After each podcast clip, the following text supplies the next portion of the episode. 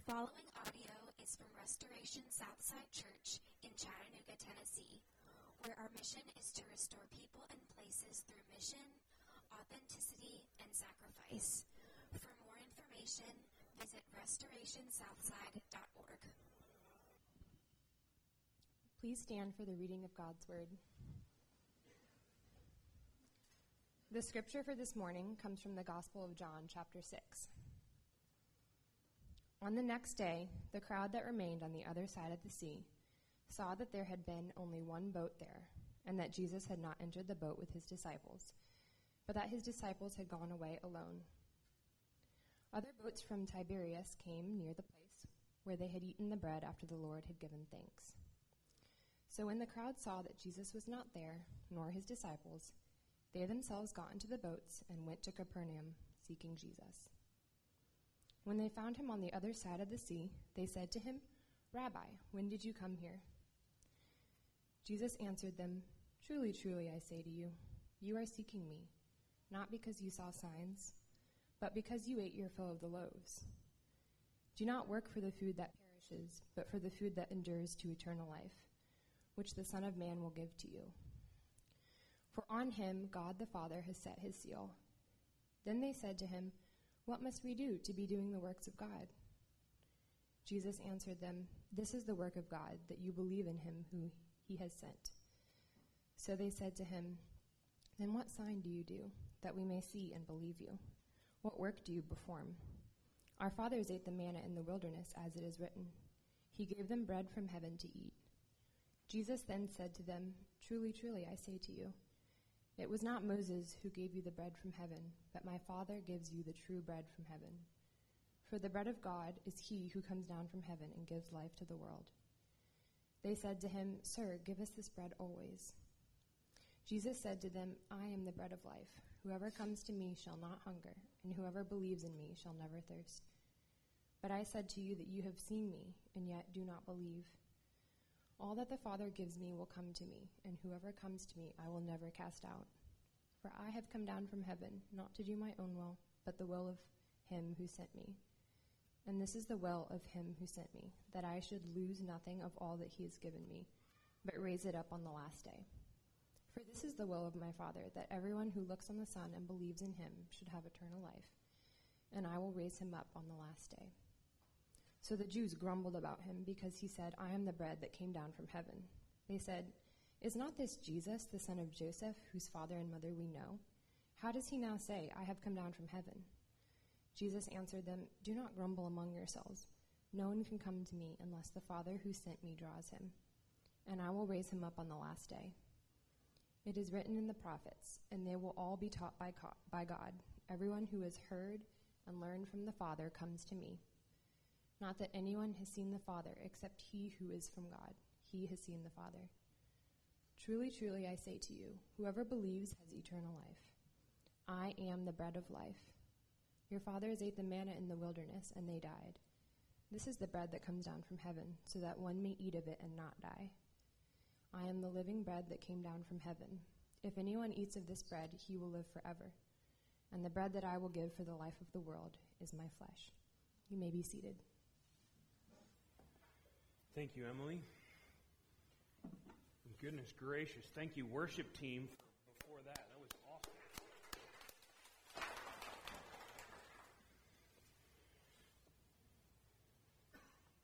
We have a saying around here at Restoration Southside. Let me give you the background of this.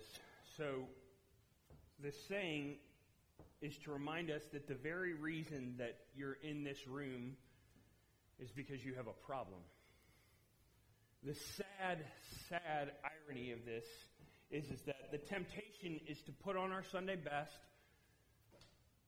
to act like we're talking with our spouses, to act like we haven't just lit up our kids for something small, and to put a smile on our face and walk into this room as if we have it all together. You see that? We're walking into a room which, by being in here, confesses that we don't have it all together, and yet as we walk in, we present to each other and to the world that we do have it all together.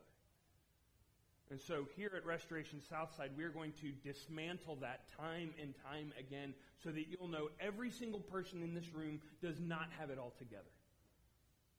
Many people have been blessed by the ministry of Alcoholics Anonymous. And one of the things that's so powerful about it is that you walk in and you confess your name and that you're an alcoholic, you actually feel safe. And do you know why you feel safe?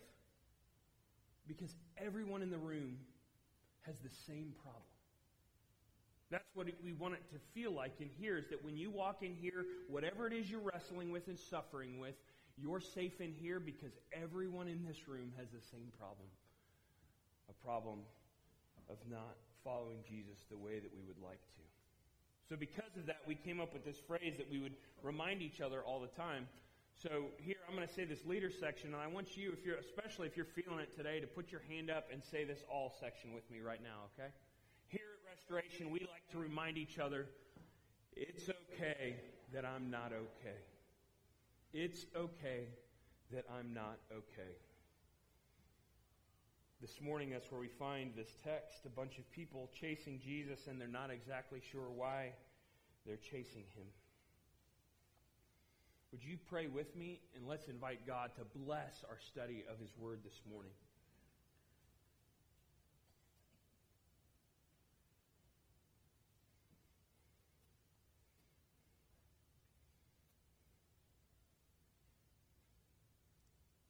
Lord, have mercy on me, a sinner.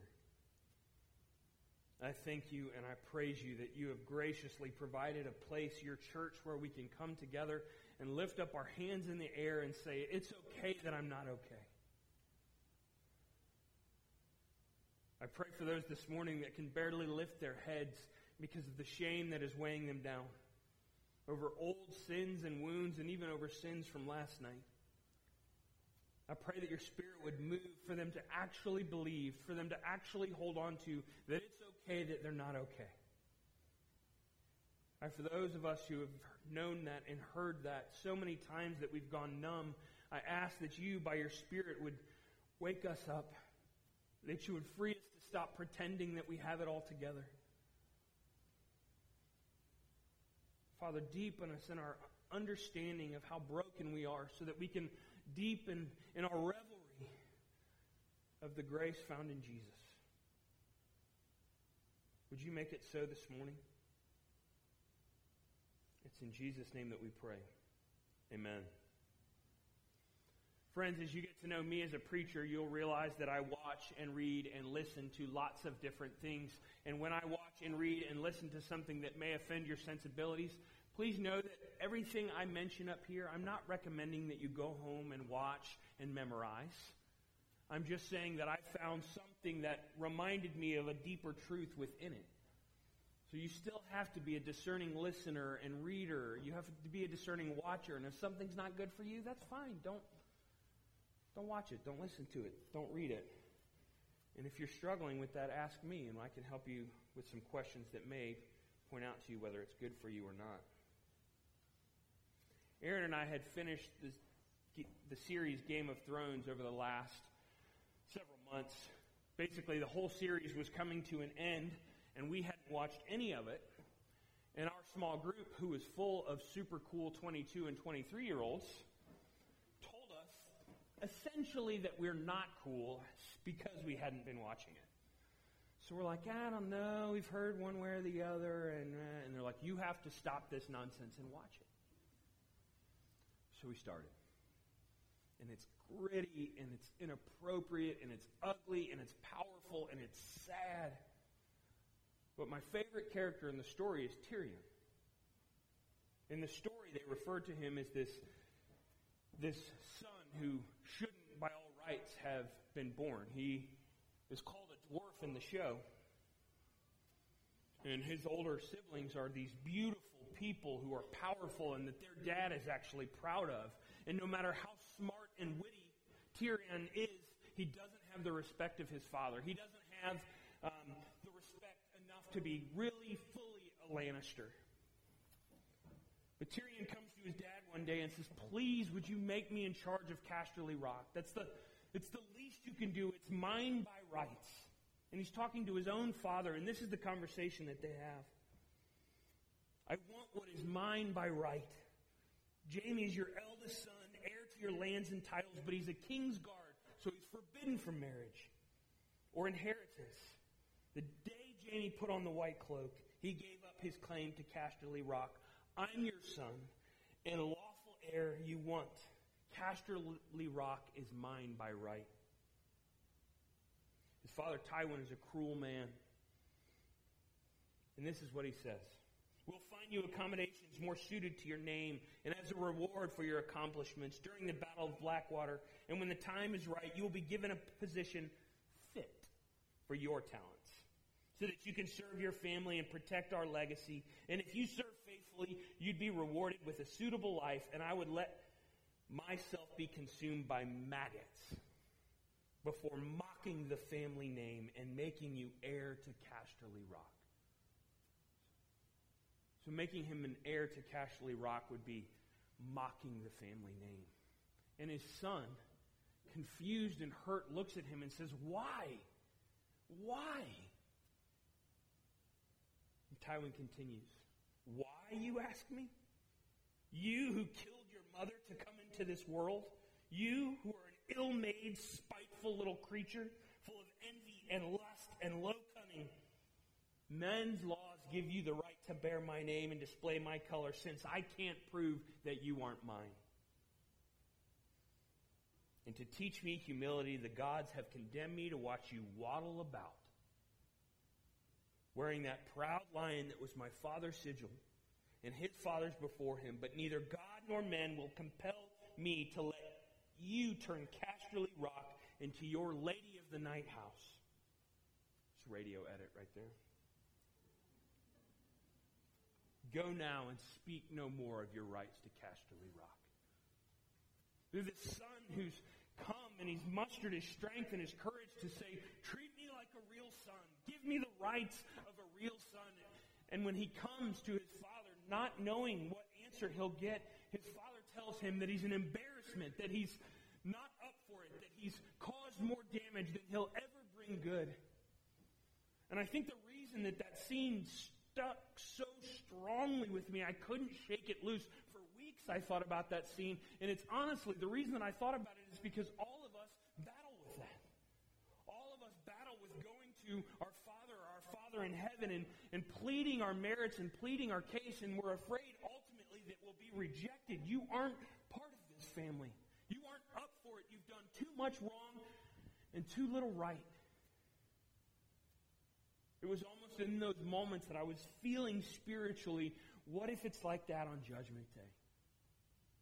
You are rejected. You are not part of this family. You have no part in my name. As we follow Jesus, we will wrestle with these realities. We will wrestle with what it feels like to come forward and ask for your birthright. Ask to be accepted as a true son. And as you follow Jesus, you'll begin to experience what it feels like to be given that heir, to be given that inheritance. We're all afraid that when we go and plead the fact that we're sons or daughters, that we will be rejected.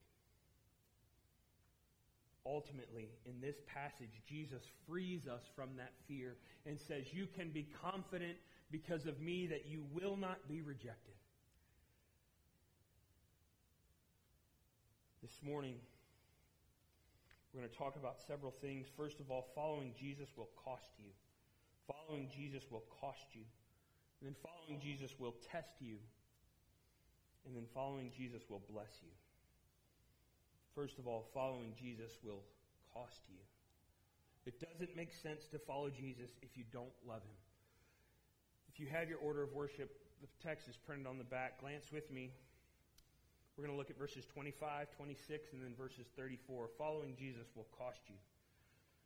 When they found him on the other side of the sea, they said to him, Rabbi, when did you come here? Jesus answered them, Truly, truly, I say to you, you are seeking me not because you saw signs, but because you ate your fill of the loaves. And then look down with me in verse 34.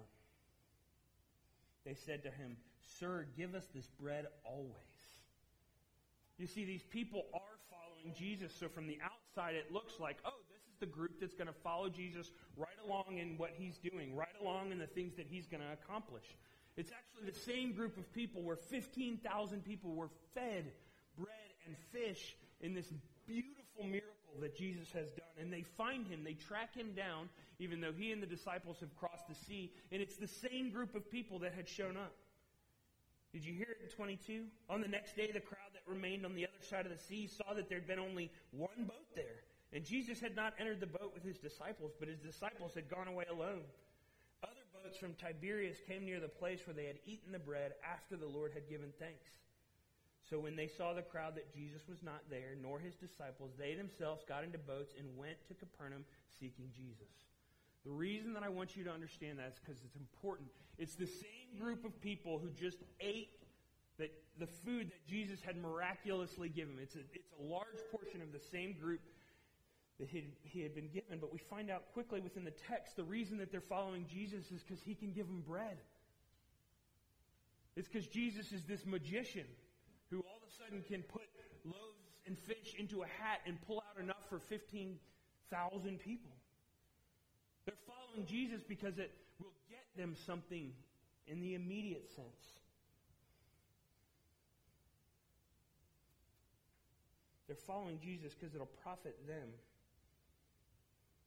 They show up, they want this bread, give us this bread that'll last forever. They're missing the whole metaphor. And what they show us is that people will follow anything that makes them feel better. People will follow anything that makes them feel better. That's what the crowd is doing, and if we're not careful, that's what we'll do too. We'll follow along and say religious things, and we'll do it all because it makes us feel a little better and feel a little less bad and feel a little more hope as if Jesus is this vending machine that if you give him a little following, he will give you a lot of bread. He will give you a lot of comfort. He will give you a lot of hope. People will follow anything that makes them feel better. My friend Rachel sent me an article this week from Vice magazine. The whole article is about Diego Maradona, who is the world's most famous soccer player until Ronaldo and Messi. And the whole thing, the article is about this sense that people have begun to follow Maradona so much that it's become a religion. And not just in a vague, like, oh, we all like soccer too much, we all like SEC football too much. They actually have a religion. There's this group of people that have considered him a god. This is a quote from the article. This is a temple that unites hundreds of thousands of Maradona fans from around the world. Our religion is soccer. As with all religions, one has to have a God. There's actually a Ten Commandments of this religion. I'm not kidding. The ball is never soiled. Commandment one, number one. Love football above all else. Number two. Preach and spread the principles of the Church of Maradona. Number eight. Make Diego your middle name, number nine. Name your first son Diego, number 10. And these people actually gather and they get together and they have services. In fact, this one guy, who the article tracks, had brought his twin daughters to the church of Maradona so that she, they could be baptized. Do you know what the daughters' names were? Mara and Donna. Mara and Donna. The point is, is that all of us will follow something that makes us feel better.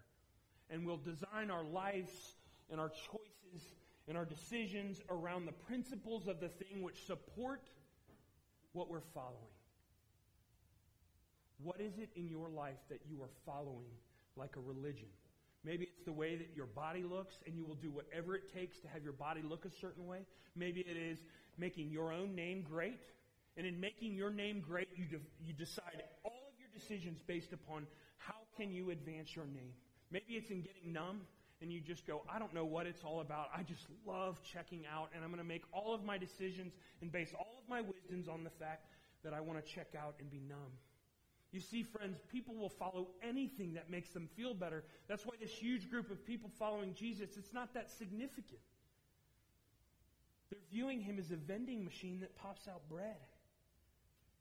And Jesus is saying, following me is more than about getting bread. It will cost you. And for those of you who aren't sure if you're following Jesus, I'm so glad you're in this room. But if you're not sure about following Jesus, don't choose this way of following Jesus because it's easy. You will be sorely disappointed. Don't choose following Jesus because it's easy, because he'll give you bread or comfort or answer your prayer requests whenever you want all the time. Don't choose following this way because it's easy. It will be the greatest thing you've ever experienced, but not because it's easy. And for those of you who follow Jesus already, and yet you're battling and you're warring with the fact that God doesn't seem to be answering your prayers, and you feel a little lost, and you feel like it shouldn't be this hard, what he's telling his disciples over and over again is it was always going to be this hard. So, friends, what I'm telling you is to adjust your expectations.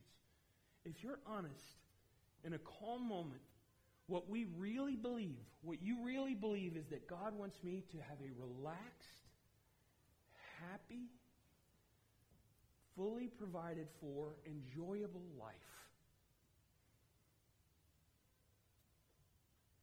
Don't you believe that?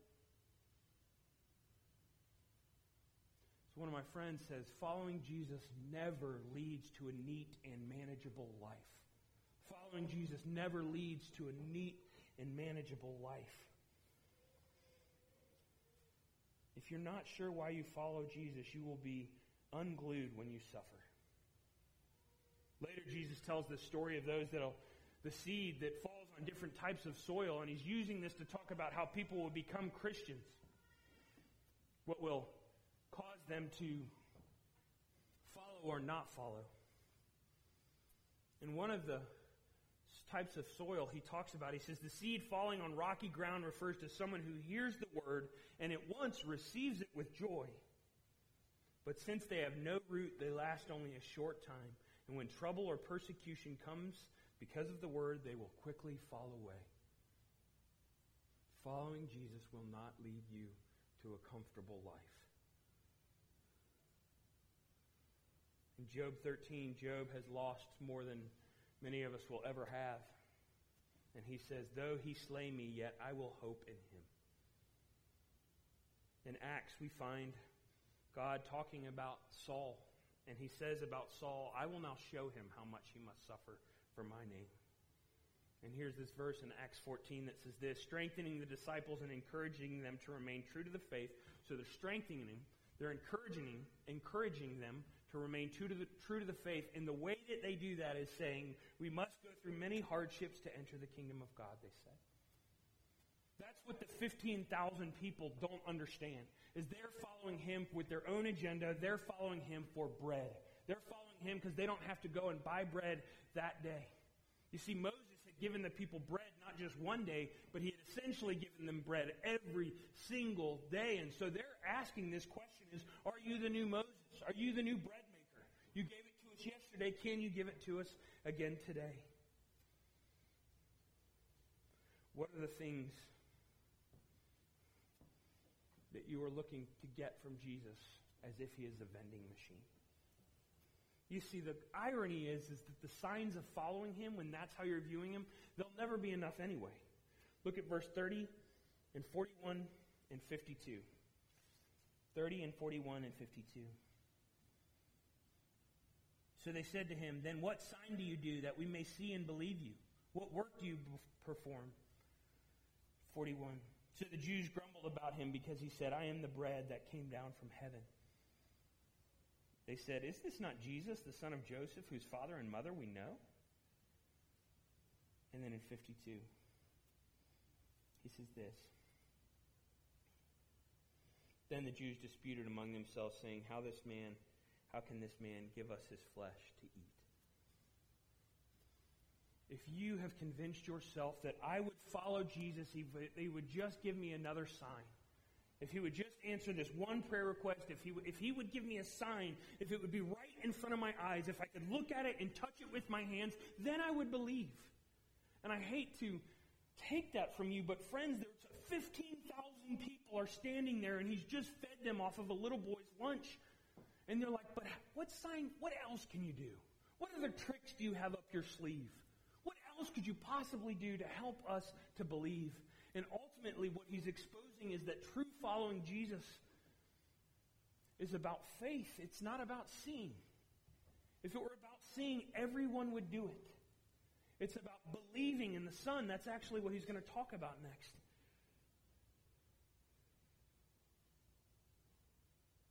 My friend in high school, we played soccer together for four years. He was a great soccer player. And he had this disease, and the medicine could fix him, but the problem with the medicine in his stomach is that the medicine would kill all of the nerve endings on the inside of his stomach. So for a teenage boy to be able to not know when he was full was a serious problem. And so we would go to these Chinese buffets, these just fill ourselves with food, and we knew when it was time to eat because he would eat enough to throw up, and then we would get up, go pay our bills, and leave. But no matter how full he would make himself, he couldn't feel it. And for us, I think that's what it's like living in our society. We're hungry for experience, whether it's craft beer or whether it's the perfect innovative job or whether it's a relationship that's fun and relaxed but also exciting but also kind of independent or whether it's a career that'll be proud of for years and years and years or just keep taking and taking and taking thinking certainly someday we'll feel full and you and I both know in the quiet emptiness of the morning it feels hollow and we have to do it all over again. And Jesus is pointing them to something more. He says, What must we do? What do the works of God requires? And Jesus answered, The work of God is this to believe in the one he has sent. To believe in the one he has sent. You see, following Jesus will also test you. Following Jesus will also test you. There, They're looking for a sign. And Jesus is saying, Put your weight on me. If you want, put your weight on me and see if I can hold you. Following Jesus will test what you really believe. You see, the second he doesn't give them any more bread, they bail. This guy isn't someone we can rely on. And what Jesus is saying, rather than look for earthly things, look for spiritual things, test me. And he says, the reason that you can test me is it says, you follow me you believe in me. Believe that I'm the one sent from the Father. But for us religious people, we don't get this as well. Look at those verses again.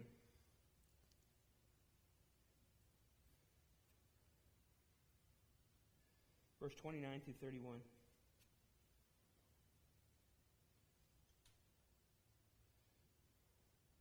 Jesus answered them, This is the work of God, that you believe in him who he has sent. The work of God, the thing that you need to do is to believe in the one whom God sent. And that is simultaneously too hard for us and too easy for us. It's too hard for us because we don't like putting our weight on anything. We don't like feeling that dependence on anything in order to make it through the day. And it's too easy for us because we think surely there's got to be more to it than that. And that's why we pray and we try and stomp out our sin and we try and do very and we try and earn our way in. We want to do more than just believe. We want to carry our weight. But then we can't quite keep up with it and so we feel guilty and so we shame ourselves. But we want to do more than just believe. And he is saying, instead of wearing yourselves out, put your trust in me. If you are lonely, Jesus can fill you. Your career's been a disappointment, Jesus can fill you. Your marriage is conflicted, Jesus can fill you up. You're not the parent you hoped you'd be, Jesus can fill you up. Jesus can fill you up. He can take away that gnawing hunger. But you have to put your faith in Him. Now, faith in two different ways. One, in the sense of all those that follow Jesus have to continue to put our faith in Him. That's what repentance is, is that we're taking our faith that we've put on something else and we're actually turning and putting it back on Jesus. So there's a part of which you do that all the time. But there's also this faith, which is a one-time thing where you say, I don't know where this story leads and I don't even know what I'm doing. but I'm, I'm betting on Him. I'm putting my faith in Him that a world where He will meet my needs, where I will no longer experience spiritual hunger and thirst and emptiness, that's a world I want to live in, even though I don't know where the road leads. He's telling you to put your trust in the Son. That's how He's testing you. He's saying, Put your trust in me. Let's see if you're disappointed. When you're a Christian long enough, you start to hear these people who have just gone through these horrible sufferings, these things that would make us think, oh, how, how do you even still get out of bed in the morning? And it's that same group of people who said, oh, I wouldn't trade it for anything. Jesus has become so sweet to me and for me. Following Jesus will test you. But lastly, following Jesus will bless you. Following Jesus will bless you. Look with me in 32 through 40 and 53 through 59. This is where he's going to describe to you what it means, what you'll get if you ask Jesus to open your heart to trust in him. 32 through 40, it says this. Jesus then said to them, Truly, truly, I say to you, it was not Moses who gave you the bread from heaven, but my Father gives you true bread from heaven. For the bread of God is one who comes from heaven and gives life to the world. He says in 36, I said to you that you've seen me, yet you don't believe.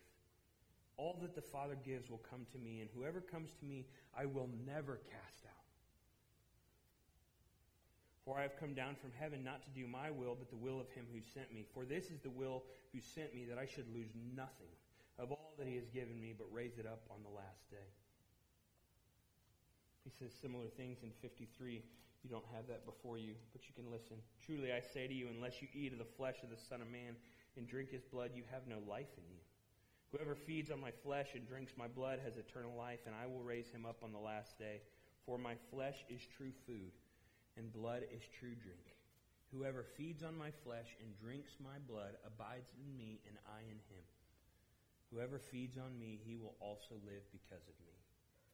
Whoever feeds on this bread will live forever, what he says in verse 58.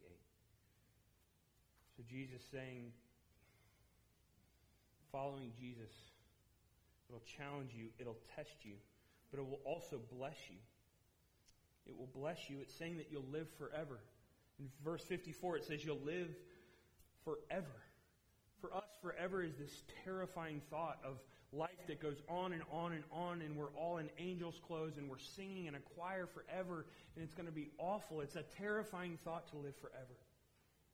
But what he's saying is that it will be so good, no eye has seen, nor mind can imagine what is coming for those. It'll, it'll be this outlandishly fantastic party forever and goes on forever and ever in which there's no sadness or grief or hurt or woundedness anymore.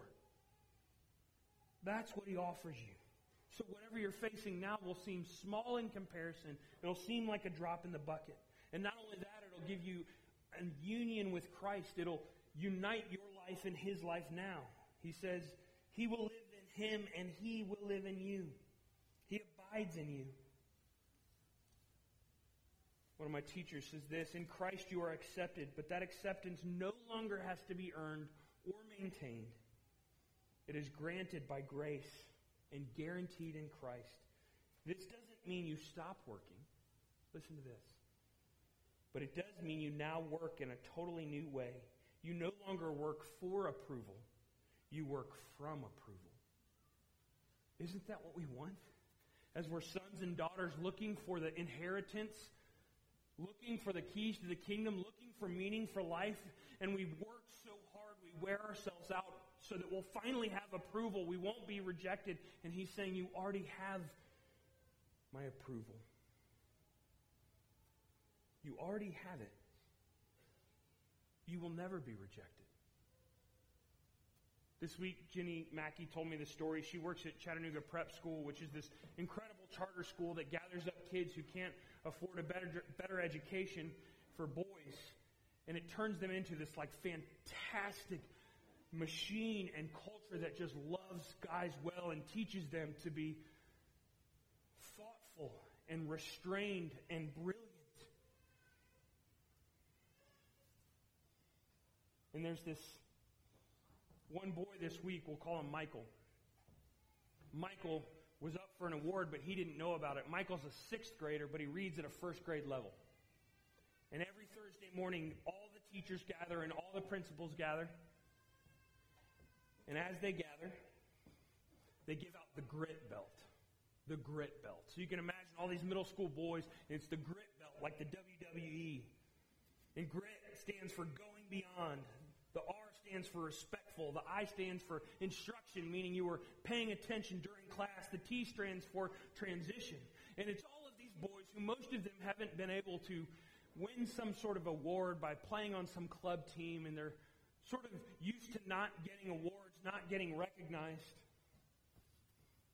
And this boy who reads at first grade level in sixth grade, and the principal's building it all up, and he's talking about how this kid, even when other kids are struggling to read, he'll, he'll throw shine at him. It's going like this. I got your back. We're with you. Give him some shine. And so when his friends who struggle through reading are reading brokenly in class, this little kid stands up and does this. That he tries, even though he doesn't know how to read, he still volunteers in class. And he barely speaks English. And it's this little guy, and he's trying so hard to find his way. And finally, the principal announces that Michael, this little guy, has won the grit belt. And everybody starts throwing shine on this kid and doing this. And he barely speaks enough English, so he doesn't even know that he's won this award. And yet all his friends start turning to him and cheering for him. Imagine a room full of your peers cheering for you and saying, amidst all of the things that you think held you back, you're accepted here among us. You're one of us. You can come here. And then they all start chanting, all these boys start chanting, nothing can stop him. He's all the way up. He's all the way up. Jenny said the teachers sit in the back of the classroom and weep because kid who didn't think he was acceptable, who didn't think he had brothers around him, who didn't think he was going to go anywhere, he's fully accepted. He's been given the award. He's one of them now. And ultimately, that's what Jesus is saying for you is he's saying, you put your trust in me. You put your trust in me. And the life ahead of you will be harder than you think, but nothing will stop you because I am with you. And you're one of us now, and you have each other now. You'll never be rejected. Friends, can you experience never being rejected again? It's hard for me when I go to shake someone's hand and they don't see it, and you're sort of just standing there, and then you're like, Imagine the rejection that Tyrion felt. You're not a true son. You're not a good boy. What the gospel is telling you is when you put your trust in the Son, you are accepted. And not just accepted now, you will never be rejected again. You will never hunger and thirst for meaning again. You are with Christ and Christ is with you. Friends, that's what we learn from following Jesus is that yes, it's going to be challenging. It will cost you. It will test you, but my friends, trust me when I say it will bless you. And the reason that it'll bless you, the reason that he talks about all this stuff with the eating of the flesh and the drinking of the blood and why he's the new Moses and he can provide the bread, the reason that it's so beautiful isn't this thing that he's giving out willy nilly and it's not going to cost him anything. This is a picture of the last days. It's in Isaiah, and it's a picture of the last days when Jesus and all of his followers who have gone through all of their costs and all of their tests and they've been blessed, and they're sitting at this glorious dining room table, and they're sitting there with Jesus. And it says this On this mountain, the Lord Almighty will prepare, a rich feast of food for all peoples, a banquet of aged wine, the best of meats and the finest of wines. And on this mountain, he will destroy the shroud that enfolds all people, the sheet that covers all nations. What do you think the shroud that covers all people? the sheet that covers all nations. At the dinner table, he will eat death. It says he will swallow up death forever. The sovereign Lord will wipe away the tears from all the faces. He will remove his people's disgrace from all the earth. What he's saying, friends, is that if you put your trust in me, death can't come get you.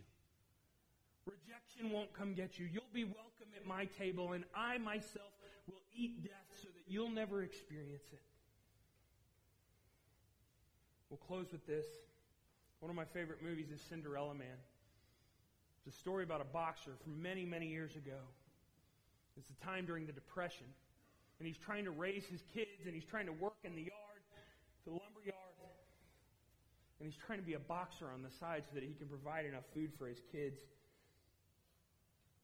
They've emptied all their groceries, they've emptied all their cabinets, there's nothing much left. And his little daughter gets up with him and his wife, and they're talking sweetly in the morning. And his daughter's so hungry that she, she plows through all of her food really quickly. His wife sets down this big piece of ham right in front of him that he could eat before he goes off and works for the day. Just in time for his little daughter to say, Mama, I want some more. And she says, No, baby, we got to save some for the boys. Russell Crowe's character sits back and goes, Oh, I'm stuffed, even though he hasn't had a bite. He said, You know, Mae, I dreamed last night that I was having dinner at the Ritz with Mickey Rooney and George Raft. And I dreamed I had a steak, a thick, juicy steak. And I had a mountain of mashed potatoes. And I went back for ice cream three times. And I'm stuffed and I'm absolutely full. Would you give me a hand? He says, I'll take the hunger. You eat. And I'm not saying Jesus tells fibs to sneak us food, but I'm telling you that Jesus has that compassion that he will go hungry so that you can eat. He will taste death so that you can taste life. He will taste rejection so that you will taste acceptance. Nothing else you chase will give you that. He will go hungry so that you will no go, never go hungry again. Following Jesus will cost you something. It will test your limits. And it will bless you beyond your wildest dreams. Whether it's for the first time, for the thousandth time. Let's follow him together. Let's pray.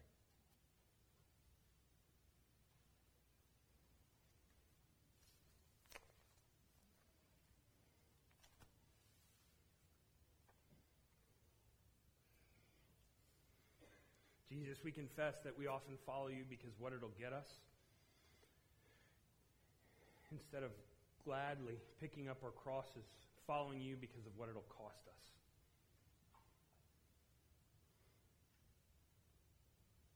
We ask that you would help by your Holy Spirit those who have never put their trust in you to do so now. And we ask for those of us who have done it so many times that you would help us to do it again. That you'll always welcome us back to your table that you experienced rejection so that we could experience acceptance. Father, help us to trust that you are for us. Help us to live in those blessings, but not hog them for ourselves. Share them with those around us. It's in the matchless name of Jesus that we pray. Amen.